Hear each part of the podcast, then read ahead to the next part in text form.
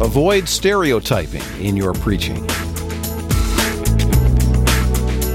Hi, and welcome to the Preaching Points podcast for this week. I'm your host, Brian Hedinga. And have you preached a sermon recently and you just think it could use some improvement?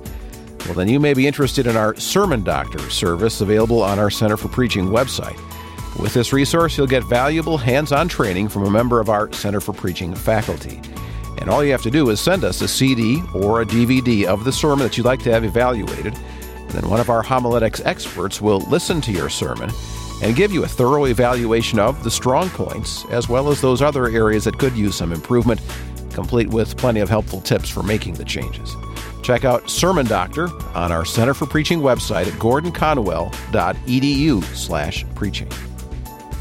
And now this week, Doctors Scott Gibson, Jeff Arthurs, and Matt Kim talk about how the various kinds of stereotypes can do damage to your sermons. Dr. Matthew Kim is our most recent addition to the faculty here at Gordon Conwell. Most recent addition to the preaching faculty. Scott's been here about since uh, just after Noah came, I think. and uh, Matt is an expert in the area of culture and bridging cultural divides and gaps, especially in homiletics. Matt, give us today's preaching point. Avoid stereotypes in your preaching. Stereotypes. What do you have in mind? Well, one of the things as we have a diverse congregation in many contexts, there are a number of different cultural groups or people of different socioeconomic background. And one of the things that's a default mode for many preachers is to really just consider all people from a certain culture or background in a stereotypical way. It's natural for us to make categories in our minds. I think we really can't think without categories. But there's a danger in that, isn't there? Yeah, I, I think that one thing we want to avoid is stereotyping and making it seem like everyone from a particular culture is a certain way, but to really begin a relationship with that type of person from that different background and get to know them. What are they really like? What are the differences uh, between themselves and that stereotype that we have become so accustomed to thinking?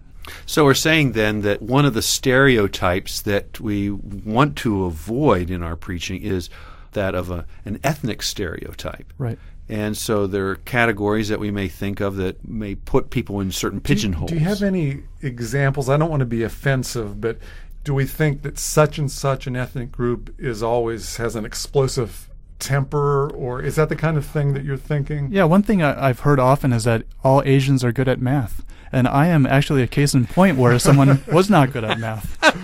Just doesn't add up there, Matt. It doesn't, Matt. For our listeners, Matt is uh, Korean American, and you're not good at math. I'm not. You just exploded my stereotype. yeah, and so you have the, the ethnic types of stereotypes, but another stereotype that we, is when we come to this text, the biblical yes. text. Give an example well, of we'll, that. We'll, look, and we'll say all Pharisees are bad guys. Mm-hmm. Okay. Good point. And, and, and, so we tend to categorize the um, biblical characters in such a way that gets in the way of really understanding who they are. Exactly what you're saying in terms of ethnic That's issues. right. Matt says get to know people, and we need to get to know the text right. or the people in the text. Are there any examples in the Bible of good Pharisees or praiseworthy actions by Pharisees? Sure, their religious dedication, their spiritual disciplines, those are things that we can emulate, maybe not their heart issues, but definitely the spiritual acts that they lived and out. we have fellows like Joseph of Arimathea. I'm not sure if he was a Pharisee, but he was on the council. Right. So there were disciples Right. among the Pharisees. That's right. And so when we're looking at a text, we can be looking at it in such a way that we'll look at the characters in it in a stereotypical way. But is there another category? Yeah, uh, uh, probably the one we think of most often would be gender. Right. Uh, we have to be very careful, very sensitive to this today, not to make statements such as, you know, assuming that all military officers are male or all doctors are male. I think we're kind of getting over the doctor one because so many doctors are female. But what what other gender stereotypes might we have? Uh, we want to avoid uh, having all of our illustrations be geared toward men and forget that women have other interests as well, uh, and uh, just be very conscious of these differences in our preaching.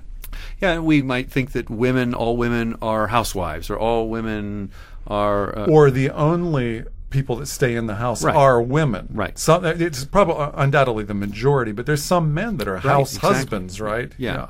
yeah. So these categories, whether it's ethnic or biblical or gender related, really raise the question about how we approach stereotypes. And uh, we really want to be careful about it. We want to avoid them. Give it to us one more time, Matt. Avoid stereotyping in your preaching. And the Center for Preaching faculty, Doctors Scott Gibson, Jeff Arthurs, and Matt Kim, with this week's Preaching Points podcast. And we want to thank you for listening to our weekly podcast from the Center for Preaching at Gordon Conwell Theological Seminary. Every week, we try to offer some brief reflections on preaching that will point you toward preaching excellence. All right, I'm Brian Henninga. We'll see you next time here on Preaching Points.